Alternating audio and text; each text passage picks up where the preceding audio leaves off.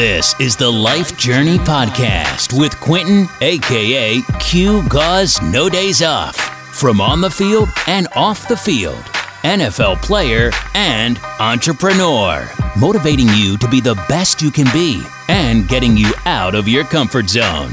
Sharing with you travel, sports, and entrepreneurial tips with amazing guests on the show. Now, get ready for your life to change with the Life Journey Podcast and your host, Quentin Gause. What's up, everybody, and what's going on? Welcome to the Life Journey Podcast. This is season three. We're in season three of the Life Journey Podcast, and we have um, always have some great listeners on. Um, thank you guys for tuning in for this video.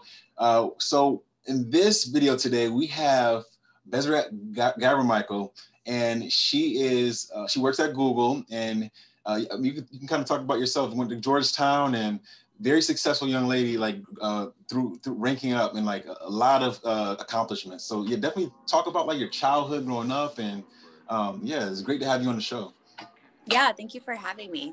Um, so when I was growing up, um, so we take me way back. Uh, so I was born in Philly, um, moved all around the United States. Um, I, a lot of people ask if I was part of a military family, but no, that wasn't the case. My parents just wanted to find a better place to educate their children.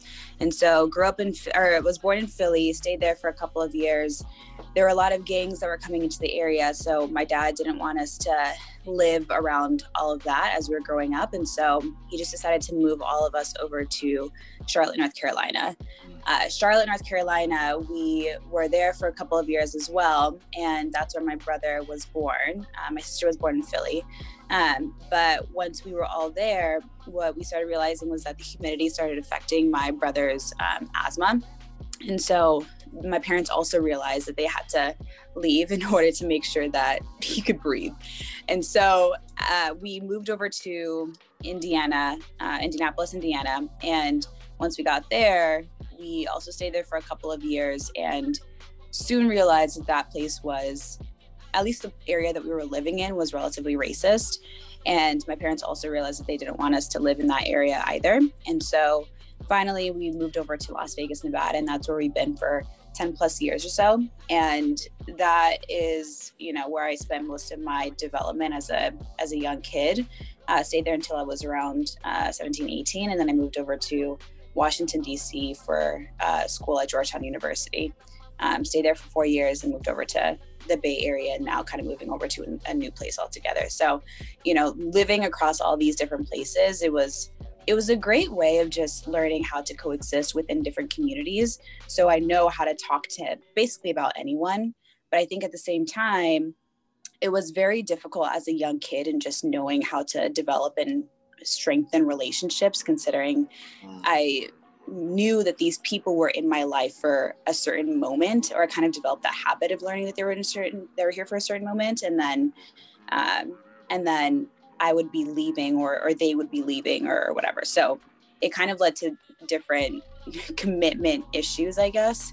Um, but at the same time it also did develop this habit of getting bored of routine which I still have until this very day. And it's something that I actually take a lot of pride in and in, in wanting to learn and create and continue doing um, new, cool things um, and continue to move and, and, challenge myself in different ways as well. So that was that was essentially most of my upbringing. That's pretty cool um, to hear that because you went from different states. You said you went from like Philly, like Philly has some hood areas, and you and you went to Indianapolis where it is racist, and then uh, Las Vegas and then DC. So you've been around. You had a chance to be around a lot of different people, like you said, and be able to maneuver within talking to different races, talking to different people, and know how to like, uh, I guess, like imitate or you know, be you know, connect. I guess the right. So that's pretty cool because like, I'm yeah, same way. Like hood to suburbs, being yeah, can just like however way to connect with people um, naturally. Yeah. So that's, yeah. that's a pretty that's an awesome that's a that's a skill I think that's a skill to have. A lot of people don't have that. I think. Yeah, I I mean I agree. I think that you know within these communities also one of the things that I take a lot of pride in is that um, like there I mean there were a lot of people that looked relatively similar to me, if not, we were all kind of within the same socioeconomic class, right? So we we're all like relatively like low income. There were uh, there were a few people that you know once I started getting into high school were a little bit more. Um, I wouldn't say even like upper middle class, but I'd say maybe around like, like lower middle class, and and so it was it wasn't that hard in connecting with them because we all shared similar struggles for the most part. I didn't realize or really could define what those struggles were as a kid. I mean, I can I can now see it and understand it as I connect the dots. But the the thing is, you know, we had that shared identity. And then once I went to Georgetown University, that was a it, it was a it was a wildly different experience because it was a whole lot of, you know, white people and then a lot of really wealthy people. And so that was a very that was a very new experience for me and I, I hadn't lived in you know predominantly white or rich spaces ever growing up. Um, so a lot of i mean when i got to georgetown also it was a lot of insecurities that i hadn't realized i had developed when i was a younger kid. And um, and it was multiplied once I got there because I definitely stood out like a sore thumb. So things around, you know, the like wealth, right? So the wealth gap was incredibly different. Um, it was a lot of people whose parents were, you know, famous designers or, you know, uh, princes of Jordan or, or, things like that. And so there, there were a lot of incredibly wealthy people. And I realized for the uh, probably the first time that I came from like a lower income st- uh, status when, you know, there were students who were looking to get into uh, ski trips and they were looking to, you know, get food every single day. And it's just like these small things that I realized I just didn't have the money for.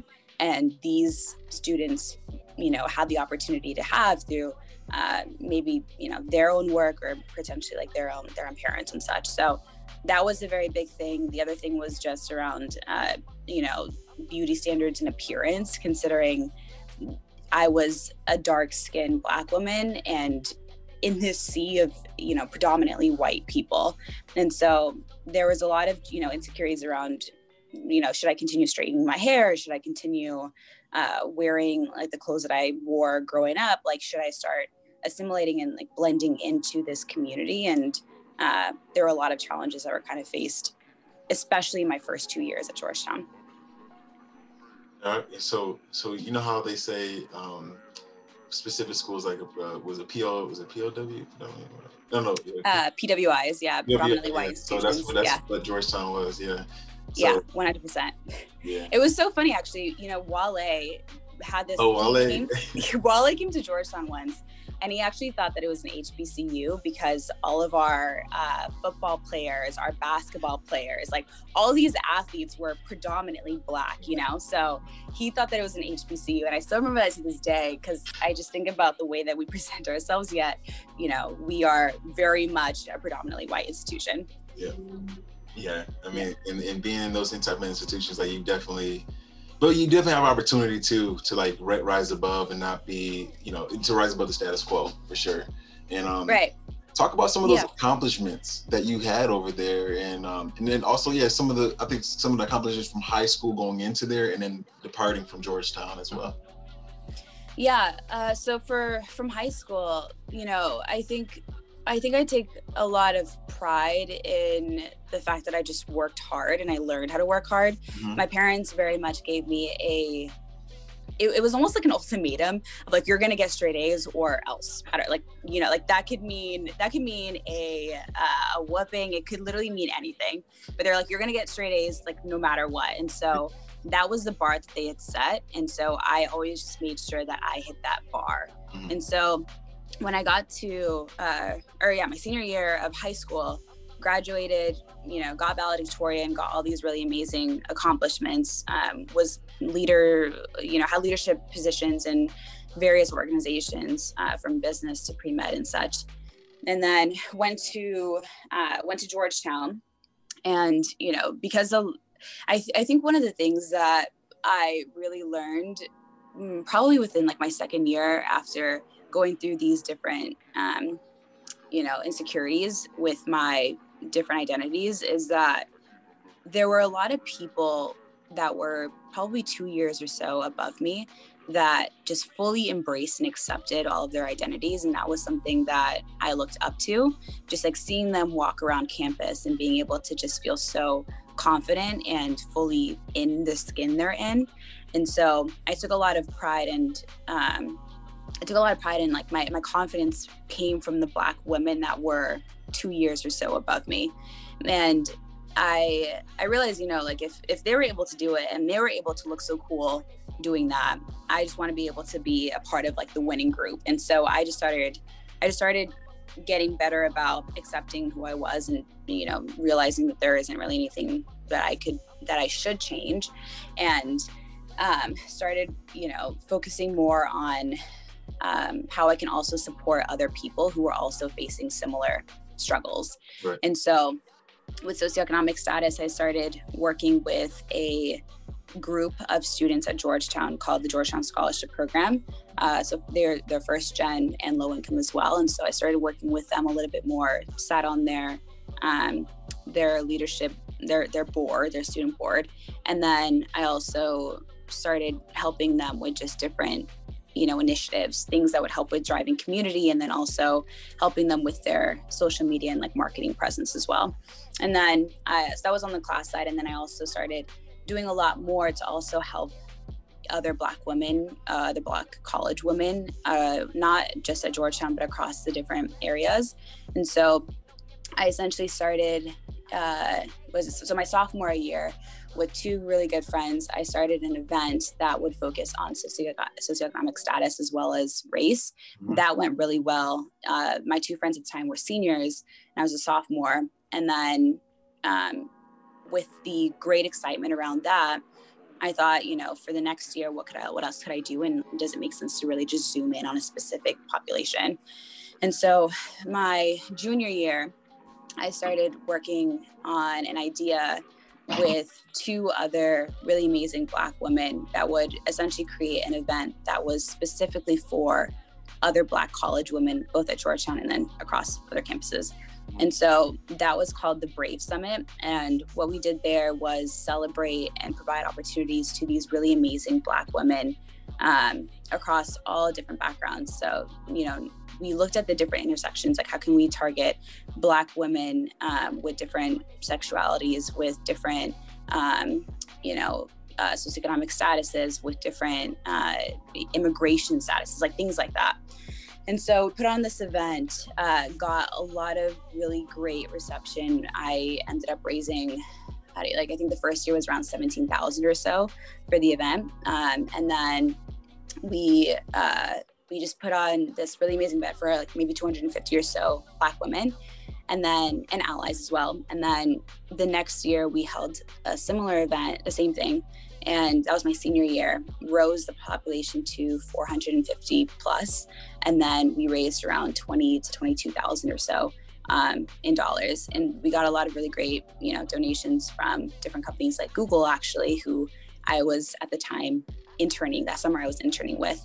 And so it turned out to be a really great moment for other black women to just see these like really beautiful, powerful, um, like incredible black women from all kinds of industries, you know, from uh, medicine to business to um, therapists to activists, like just all these really amazing Black women who've succeeded so much within their own respective careers. Um, kind of just give a shining light to other Black women to say that this is also possible for them. And uh, the way that they've accepted and celebrated their own beauties are a good, you know, inspiring way for other Black women to to do the same. So that was that was those are my two biggest highlights. I would say probably in um, at Georgetown. So it started off with you know me not really embracing my identities whatsoever to really me feeling extremely comfortable in who I was and you know at the so I started off you know I, I think my my first year at Georgetown with very much straight like straightened hair uh, you know just didn't really feel comfortable whatsoever in myself. And then I ended Georgetown you know with this big curly hair. I, I rarely straighten it these days. And I, you know, you could see me like walking across campus because my hair is just that visible, and with these like little booties, so I just make a like it's a presence at this point, and I see this, you know, just who I am and how I dress and how my hair is as like this form of resistance in a way for, you know, both Georgetown and now I bring this into Google as well. Mm. That's powerful right there. That from like you said, you're talking about the insecurities early on and fighting through that and understanding who you are and you develop. And that's why I love I love college because it, gives you that space and time to do that, to understand yeah. yourself and develop. And yeah, you come out the, the other end uh, just you know successful on the other end and feeling good about yourself yeah. and going ready to attack life. And that's amazing that you guys raised that amount, amount of money and be able to do that for and for a great cause as well. And yeah, that's what it's all about. That's that's awesome. And like you're, I can see like your your heart. You're definitely. I can see you're, you're definitely a person that wants to help people. Um, yeah, yeah. I think that's at the core of everything that I want to do. Right. Like my parents growing up always wanted me to become a doctor. Like there's a saying that's like, you know, African parents, you're either a doctor, a lawyer, or you're a failure and i 100% agree with that you know they wanted to they wanted me to become a doctor and i think it was only really a way to push myself to this guaranteed sort of success you know like i'm going to be a doctor there's a very much defined line in terms of um, you know how i can get up to being a successful person and, for the most part success here just means a financial success and so that was that was what they wanted and um, you know by my sophomore year of Georgetown, I realized at the core of what I wanted to do was really just help people. And so I just started breaking away from pre med and found other ways that I could help people instead. So that's kind of how I moved over to the business side. And with that guaranteed success, though, that was, you know, at the what I realized um, at the time was a was a uh, a byproduct of being a doctor mm-hmm. I realized that I had to find some sort of way to fill that gap. And so I just made sure that I was doing everything that I possibly could to get the best career within business, that I could get, um, you know, the best access to various opportunities, and then I just couldn't fail. and so that's how it kind of led over to Google as well, and making sure that you know I got the best tech job and and things like that. Wow, you got it. So you got it planned out. I think it's like just seeing where, you know, it, it, wasn't really planned out necessarily. It was more just seeing where, you know, if I was going to take this risk, this calculated risk, right, right. Um, just knowing where I can make myself feel better and just filling that gap. So for me, the risk was just realizing that I may not be able to make the same kinds of money as a doctor um, when I was younger. And um, and just finding a way to fill that gap with a plan. And that's exactly what I did. That's smart. And I love the word calculated risk. Um, yeah. That, yeah, it is a difference between just jumping, like someone just quitting their job and becoming an entrepreneur. Yeah. Or slowly, you know, save up, save up some money. Yeah. Be a bit, you know, start the business while you're working and then right. Transition over. So that's, yeah, I love that. That's awesome. Exactly. Yeah. What's your favorite hometown restaurant or family meal? Man, um, hmm. So the first, oh gosh, okay. So now I'm just having all these different ideas.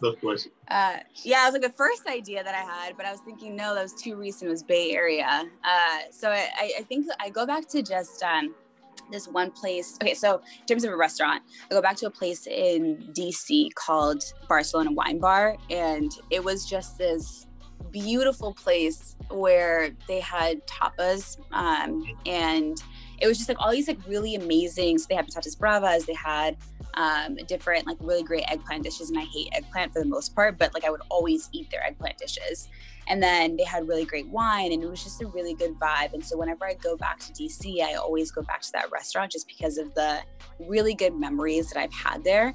And so and it, it just yeah it was a beautiful setting for beautiful people and beautiful um, beautiful friends and company. And so uh, so that was that was a big thing for dc when i moved over to the bay area uh, started is also another wine bar called amelie and it was a french wine bar. And they they had different meals but i would mostly go there for the different wine as well. And that was um, it's just a place that i would always frequent like frequently go to. At, at some point, they just they they started to know me, and they would give me free wine and free food and all of that stuff because I would just go there so often. I'd, I'd bring them good business, mm. and then um, in terms of really good, uh, so a home home cooked meal, I think my favorite is. Um, this dish called uh, so it's an it's called injera. And so within injera there's something called bursun um, which is in Tigrinya. And then there's another I think in in Amharic it's called misirwat and so basically it's like this um, it's like lentils and you can do it either spiced uh, with um, like a, a, spicy like chili pepper or you could do it a little bit more plainly um, making it almost like a lentil soup kind of kind of similar um, thing. So I usually eat that, and then I um, I love eating it with like a jalapeno on the side or something. But yeah, I love injera bread. I love injera, and like yeah, and the different like you can mix it up right. You have your meats like it's all spread out on the platter. Right. Yeah, you you could have like different types of food, you know, on it as like as much as you want. I like to I like to make like certain foods like mixed together. My mom like usually eats it, you know, with she she puts on like anything on that plate. But I usually just like to find like the good ones that like mix well together. So if I'm gonna have a vegetable, um, for the most part, I want to make sure that all the other foods are vegetables too. I'm gonna have a meat, then I'm gonna have maybe this like cottage cheese um, kind of thing like on the side, um, so that it you know lessens the spiciness a little bit out. But yeah. Yeah, that's that's cool food. Yeah. I love, I love food. I'm a foodie. um, so let's dive into uh, okay. You're you're transitioning over to Google now, and you're yeah, you're work you're working at Google, and yep. was that experience like? Yeah. Uh, so I was an intern at Google first. That was my junior year of college, and then got the opportunity for full time. And when I got into full time, my first year wasn't the role that I wanted to be in, but I just figured I would just, you know, find a way to enter the company and then kind of move forward from there. And so the first year I was focusing more on it was like it was almost like answering customer tickets. Uh, so just like whatever issues that they had, um, I would just answer and respond back to uh, you know their issues with the different solutions that they could potentially move forward with. And so that was a it was it was a very like it was a routine type based role and i didn't like it at all for the most part but i think one of the things that i learned while being in it was that if i did really really well that it would give me the good recognition and like access for another opportunity moving forward. And so that's exactly what I did. I started answering the most amount of tickets globally. I started getting the highest uh, performance metrics globally as well. And so there were all these things that I just did really well with that core role. And then I would also have these different, what we consider 20% projects, which are ways to, you know, understand new um, fields that you want to enter into. So it's a good way to kind of enter into that. Or you could also use 20% projects as a way to develop a new skill. And so I would take on these 20% projects to also develop skills around analysis and develop skills around, um, you know, like strategy and communication. And so I would take those on. I uh, did really well at those as well. And so within my first year, you know, with all of that, um, I also, you know, I also wanted to find some sort of way to be creative and on the side. And so what I did was I started creating videos for different diversity, equity, and inclusion type based um, events and initiatives that were happening not within my my organization only, but also within the larger um, the larger organization that sits above us. Mm-hmm. And so, uh, you know, did all of that, went really well for my first year. Um, ended up getting promoted in my first year, which is also pretty rare. And so, did all so that, like within that promotion, I was also in the process of transitioning from you know a 20% project actually that was focusing on analysis of events. And i moved over to a full-time role that would focus on us canada based events. Hmm. so when i entered into that um, so yeah so got the promotion went into that role. When i entered into that role there was a, there, it was a time when people across the globe were um, who were also in similar positions for their own regions were leaving because they've hit, you know, maybe three, four years or so and they wanted to do something new. And so I stepped into that role, and within maybe three, four months or so, I started. Um, I started taking on more global work. And so you saw that I was doing US, Canada um, based events and strategy and focusing on all that, just making our US, Canada events significantly, um, you know, just better and uh, with a good quality, better analysis and ways that we can measure our events for the first time. And then started taking on these like global initiatives as well. And so uh, at a certain point, just doing those two things together just became increasingly difficult because I was, it was almost like two full time roles. I was taking on a global role as well as this US Canada specific role. So it was hard to narrow in on my region and do it really, really well if I was also focusing at a global level.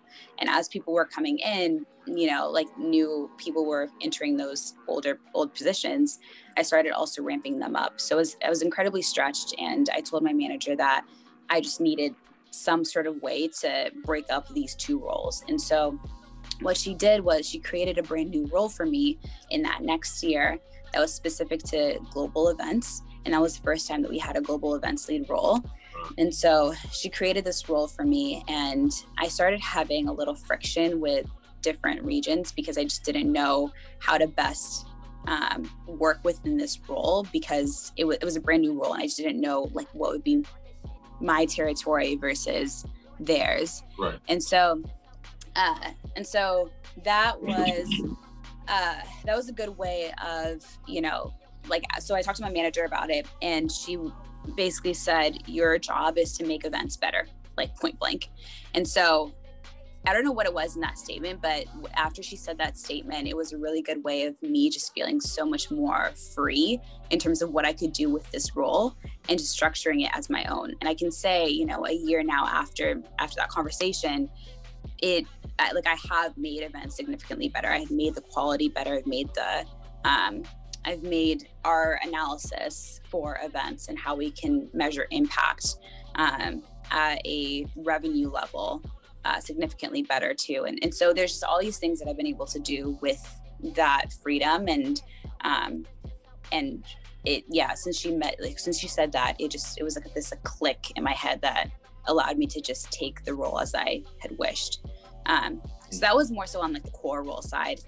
Uh, there's also other work that I've done on the the Black Googler network and um, and things like that too.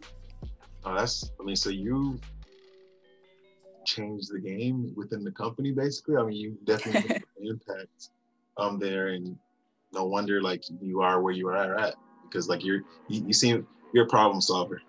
You're a problem yeah. solver. Yeah, I love I love a good problem. I it's almost like I get a little obsessed with it, to be honest. Like it's like I get I get really obsessed with finding the solution and I always have to figure something out. And I think that's also just something that I take with me also just with different risks that I have. Like, you know, I may fail, but at the end of the day, something is going to work out and I just have to keep on working towards that. So it's um, you know, problems are problems are just exciting. They're just a good way to just challenge yourself and and continue to grow. Right. That's so true. So like no, that's and that's why again, like I remember watching was it called The Intern, the movie? Oh yeah. I mean, was it was it like that? Um, Was like- when I was an intern, it so like the it like way the that they, yeah, it like it's. I think it's more comedic. There, I mean, maybe there are like some like bits and pieces that you can pull from that, like in terms of the creativity and, um, you know, some of the ways in which they make you think. But for the most part, it's not as like scrambling, competitive, or like things like that. Yeah, it made it seem like it was like it was like a super super competition, and I, I, I like the part where they had to help the pizza shop, um, like increase uh, yeah increase sales, or they had to put themselves on Google. They didn't want to be on there. I don't know. It was something. It was interesting. that's that's Yeah. great that uh you know to see the the the work that you put in to get to where you are at, and um yeah, it's, it's, it's amazing. So like even like so I was I kind of going back and uh looking at uh it was like one of the clips and stuff from the, the event that we did together Mhm. and just seeing the excitement from some of the googlers and stuff like was was pretty cool um Mhm. one, of the, one of the gentlemen on his laptops like oh this is super awesome like having a great time oh the violinist is playing he's killing it right Yeah. now Um, yeah. I guess what was the energy from like everybody? I guess after the event and stuff from from the the, the virtual black uh yeah uh, party. Yeah, everyone was super excited about it. Uh, they really loved, you know, having this positive moment in a sea of you know bad moments of 2020 from the pandemic to the protests to mm. you know th- like some of our favorite celebrities and people that were parts of our family in a way so like chadwick boseman for example um, john lewis like all these like really amazing people who you know passed away also within this year yeah. and so with all of that you know with all of that grief and all of the emotions you know of this year i think it was just a really great moment of having this one holiday event that would bring some good positive vibes some good energy a good way to just get people you know starting about 2021 and um, kind of focusing more on rejuvenation and wellness of our of our black googlers um, but yeah no, that's powerful. That's powerful. It was it was such a great event. How many people ended up showing up to the full event? Yeah, so it's a little hard to fully understand. So we had 360 or so people in one room with DJ Kitty Cash, and then we had um, around around the same amount, like around like I think it was like around uh, 400 or so for DJ Naija Boy, and then um, people in the main room i think was around it was like 4 480 plus something like that. So it's hard to understand like which ones are unique viewers or not but um, for the most part i can for, for, sure say that there's probably more than 500 or so people who uh, tuned in. And then we had around like a thousand or so page visits as well. Um, so overall i think it was a it was a really good event. And it's just that was just one example also of one of the types of events that we've held over the past year, mm-hmm. it, uh, you know, moving over to digital nature and such, there was also other events that we've had somewhat similar uh, where we had a dj come in and you know do different dj battles similar to Verzuz for example right. um, as one idea and that was always a really great way of just getting people hyped up and then we've had um, you know different wellness events and such so you know just to back up a little bit i'm a co-lead for the south bay black google network chapter Mm-hmm. And so I came in at a time when, as a lead at least, came in at a time when it was, I think, oh, it was it was right after uh, Ahmaud Arbery uh, recently, like when when he was murdered. That's when I jumped in, and I remember like the first thing that we wanted to do was send out a note to everyone about, you know, like what they may be feeling, what just kind of validating the fact that this is the time for them to um, to feel all their feelings, to take off from work if they need to, to um, to really experience the grief and um, just like feel that the world that they were living in mm-hmm. is something that is shared by other Black Googlers and um, and just validating them as well uh, you know, oftentimes when we get into work, it's always like, it always like feels like, you know, some people are just going back to their normal days after. So like, for even when Nipsey Hussle died, right? Like just things like that. Like there's, um, you just go into work and people are just going about their days and you have this thing in your, in your mind about this person who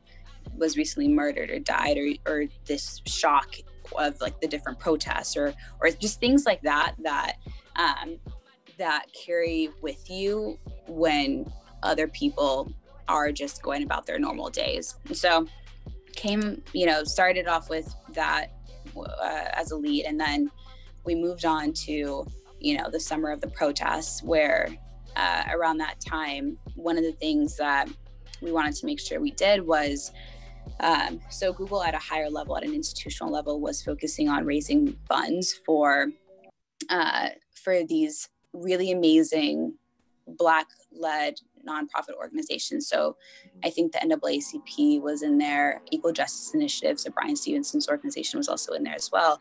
And so they are focusing more on the long term systemic work. Mm-hmm. And so what we figured, what we can do from a grassroots level is support the people that were actually on the ground in the movement who were being affected, um, you know, just by protesting and peacefully protesting and existing um, and so what we did was we create we created a um, a campaign, an internal campaign that would help with getting donations for these protesters and the people that were focusing on the movement on the ground. So it, it helped, you know, for um, for different people who were being uh, like like so like bailout funds, for example. It also helped with um, legal uh, legal funds to help with these um, protesters as well. So we raised around like three hundred and seventy five thousand dollars or so just from that. It probably is a little bit more now, but just from that initiative, and we did it within maybe like a week and a half or so. Wow. We got funds accelerated. I think around a hundred thousand or so that was accelerated just through a DJ event. So it's also a good way of just getting music and um, positive vibes to also help in increasing um, the funds. And the cool thing about it too was that during that moment, it wasn't just a Black Googler led um, fundraising effort. It was all these allies that were also coming in and chipping in funds to help with these specific movement led organizations. Um, so I think that was just something pretty beautiful to see, like that that level of community where people could give funds and it wasn't just on the it wasn't like just wait on black googlers to to help our own people right um, it wasn't like this echo chamber which was pretty pretty nice to see but yeah that's uh, that is awesome. That's great that that those amount of funds were raised and that everybody, like you said, like it was different organizations that came to come help and and, and uh, put into the fund as well too. So and yeah, for you know, and I and I hope for more of that to happen as well too. You know, yeah, the years go on. So to kind of close it up, um, got two more questions for you. Yeah. First question is, what can you what I was gonna say? What okay, what what are some things that people can do to get to where you are? People that are listening right now, someone that's in high school that admires you, that's watching this, how, what do they need to do to get there? What are the steps they have to take?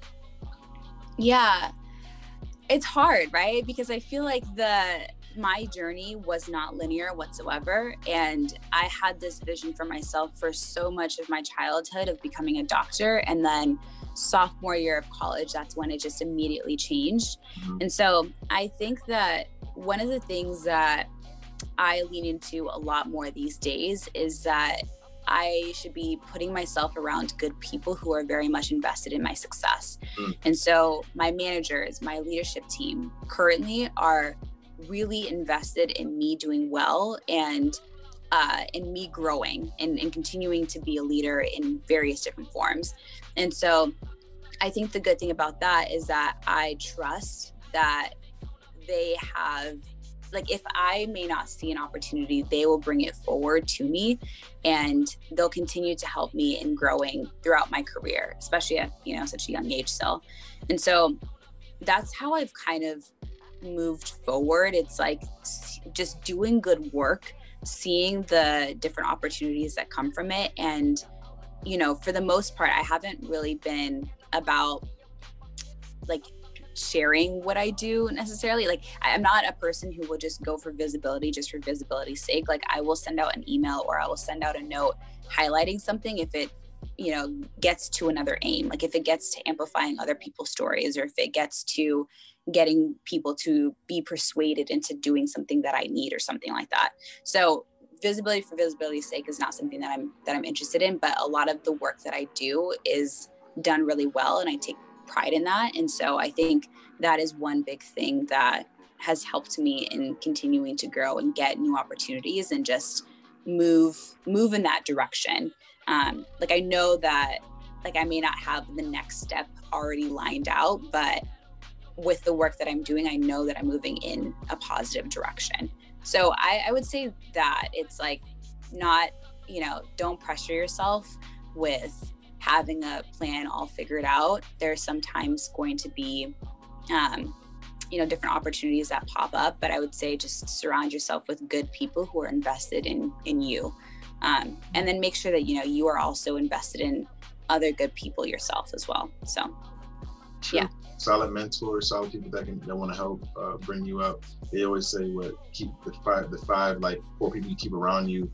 Eventually, you either like be like them or be within the same space as them, or yeah, yeah. succeeding yeah. or failing. So yeah, I mean, there's also like there's like this term of like having an advocate. Also, you know, it's like so a mentor is someone who can definitely take you through different phases of your life and, and kind of guide you in that. But an advocate is someone who like really advocates for you to get from like one position to the next. Um, sometimes people also call it, you know, a sponsor. Like I, I would see it as similar things, but an advocate is someone who can help in in moving you into that next level whatever it may be and what i what i have for the most part are just really great advocates people who've seen my work and are able to effectively communicate it to other people as i need so yeah that is awesome and you, you talked about business, like not as interested in not so much with the visibility aspect you were talking about. Um, yeah. I, the idea came to my mind was, I don't know if you're on Clubhouse.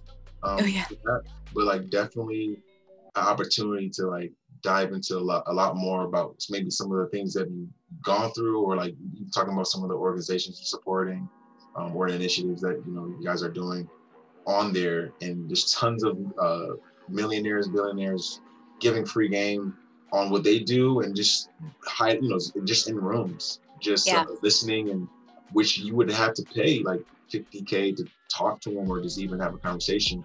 So yeah. it's interesting. So it might be a cool this idea that came to mind. Might be a cool platform to kind of say, you know, be outspoken and talk about what you want to talk about and have a lot of people come in support. Yeah, that is that's a good uh I always I'm just like so curious like if people are interested in like what I have to say. And for the most part, like, I mean, I know that a lot of like younger people are, uh, but I think it's a, I think it'd be a really cool opportunity actually to, to just try out. I am not on Clubhouse yet, but I see it like literally all the time being talked about by absolutely everyone. and so maybe that's just another platform that I could just start tapping into. no, definitely. Yeah. So yeah, you ever get on there and, you know, I have a, it's a couple people that already like invite me to a lot of different rooms to like talking I I yeah. you could do like a talk or something specifically for a specific organization or talk about a specific topic um, for yeah. day. Especially what happened was it, uh, it's been two days now with uh, oh my goodness. That is crazy. Yeah. The whole room about that. It was like two two thousand people in there talking about that. Yeah. so, um, yeah. But uh, last question would be, what is a quote you could leave um, whoever's listening with, and quote they could take home for the rest of their lives? Uh, that's a good question. So, one of my favorite quotes is by James Baldwin.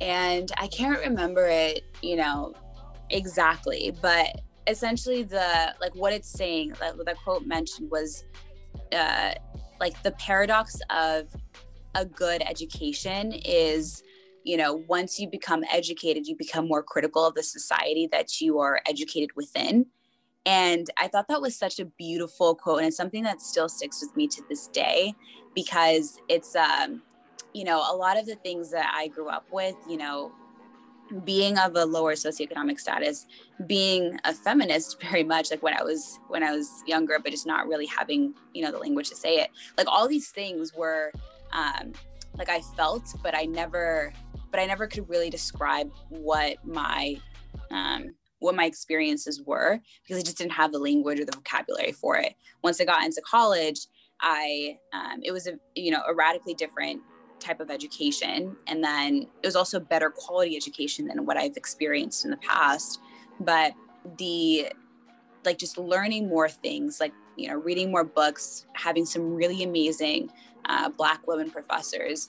Uh, having some really amazing white men professors like all these like really amazing people have helped in shaping so much of what i learned today and, and my constant um my constant like you know wanting to continuously learn. And so i think that's a it's a really powerful quote because i just think about you know the people who just may not have the vocabulary to explain like the situations that they're in but these in some ways like um, you know, like these people who've like gone to school who are privileged in some sort of way were able to learn a little bit more and, and, kind of understand like the different situations that other people are in who are don't who don't necessarily have an education. So yeah, it's just a it's a beautiful quote by by James Baldwin, who also happens to be one of my favorite scholars. So yeah.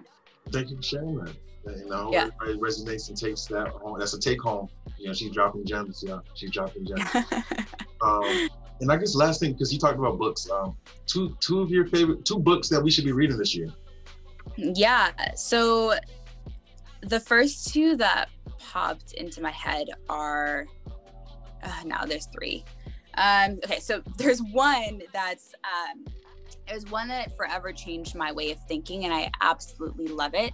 It's called uh, so it's by Anand A N A N D. Um, I, I am going to butcher his last name, so I won't say it, but uh, it's called the um, I think it's like the elite charade of changing the world. I think it's winners takes all. Yeah, winner takes all, the elite charade of changing the world.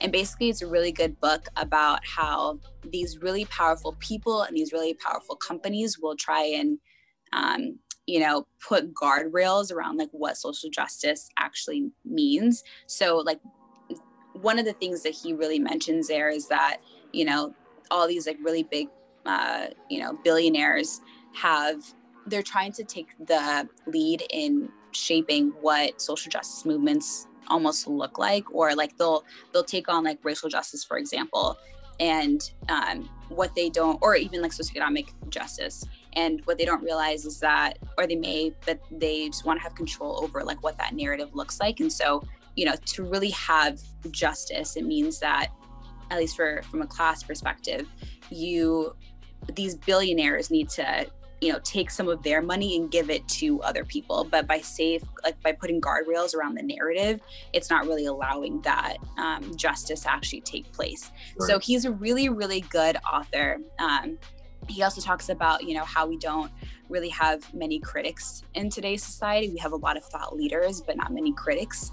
Um, so people you know will take on like ted talks and such and they, um, they, there's not really an opportunity to engage in criticism or just ask questions. It's really just you know you'll go on stage you'll talk about a certain topic and then you're just out versus critics who have a much more um, engaged discussion between two people. And um, it's a little bit different from cancel culture i would say.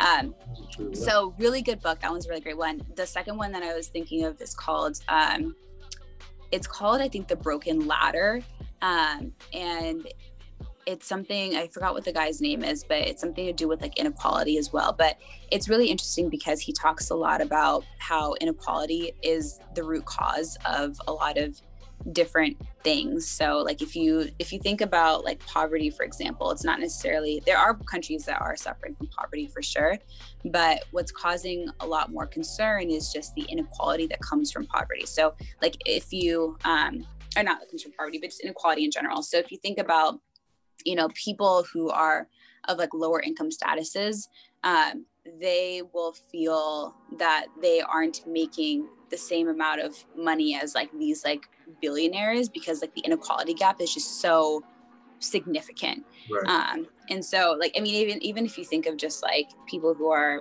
um, upper middle class like they will also feel that they are not making sufficient amounts of money as again like these billionaires because the gap again is is there and it exists.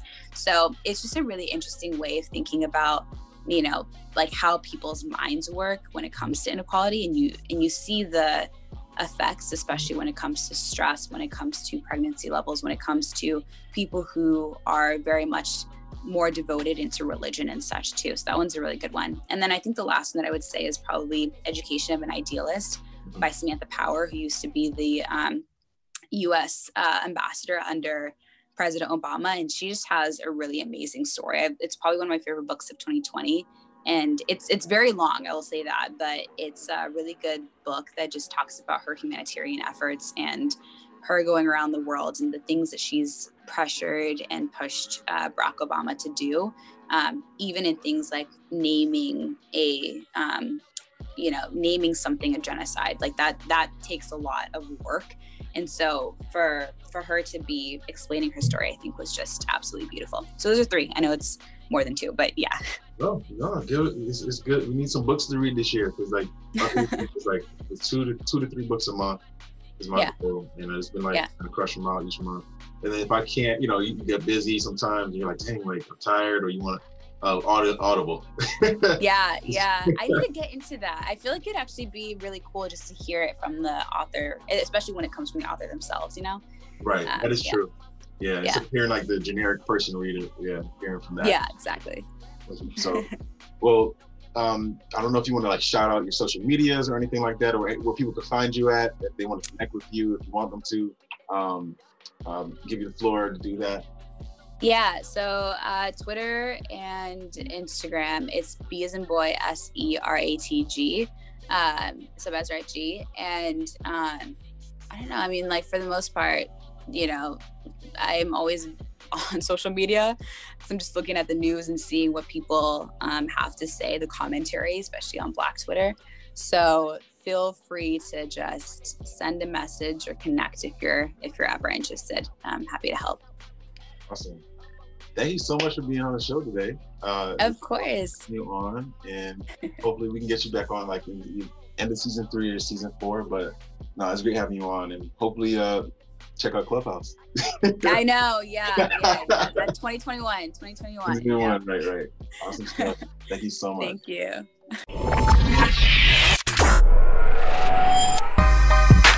Thank you for listening to the Life Journey Podcast with Quentin Gause. To find out more and to follow the journey, visit Quentin's Instagram at QGause or our business page at iron underscore visuals. For full recaps of the show, find us on iTunes and the Google Play Store. Thank you for tuning in.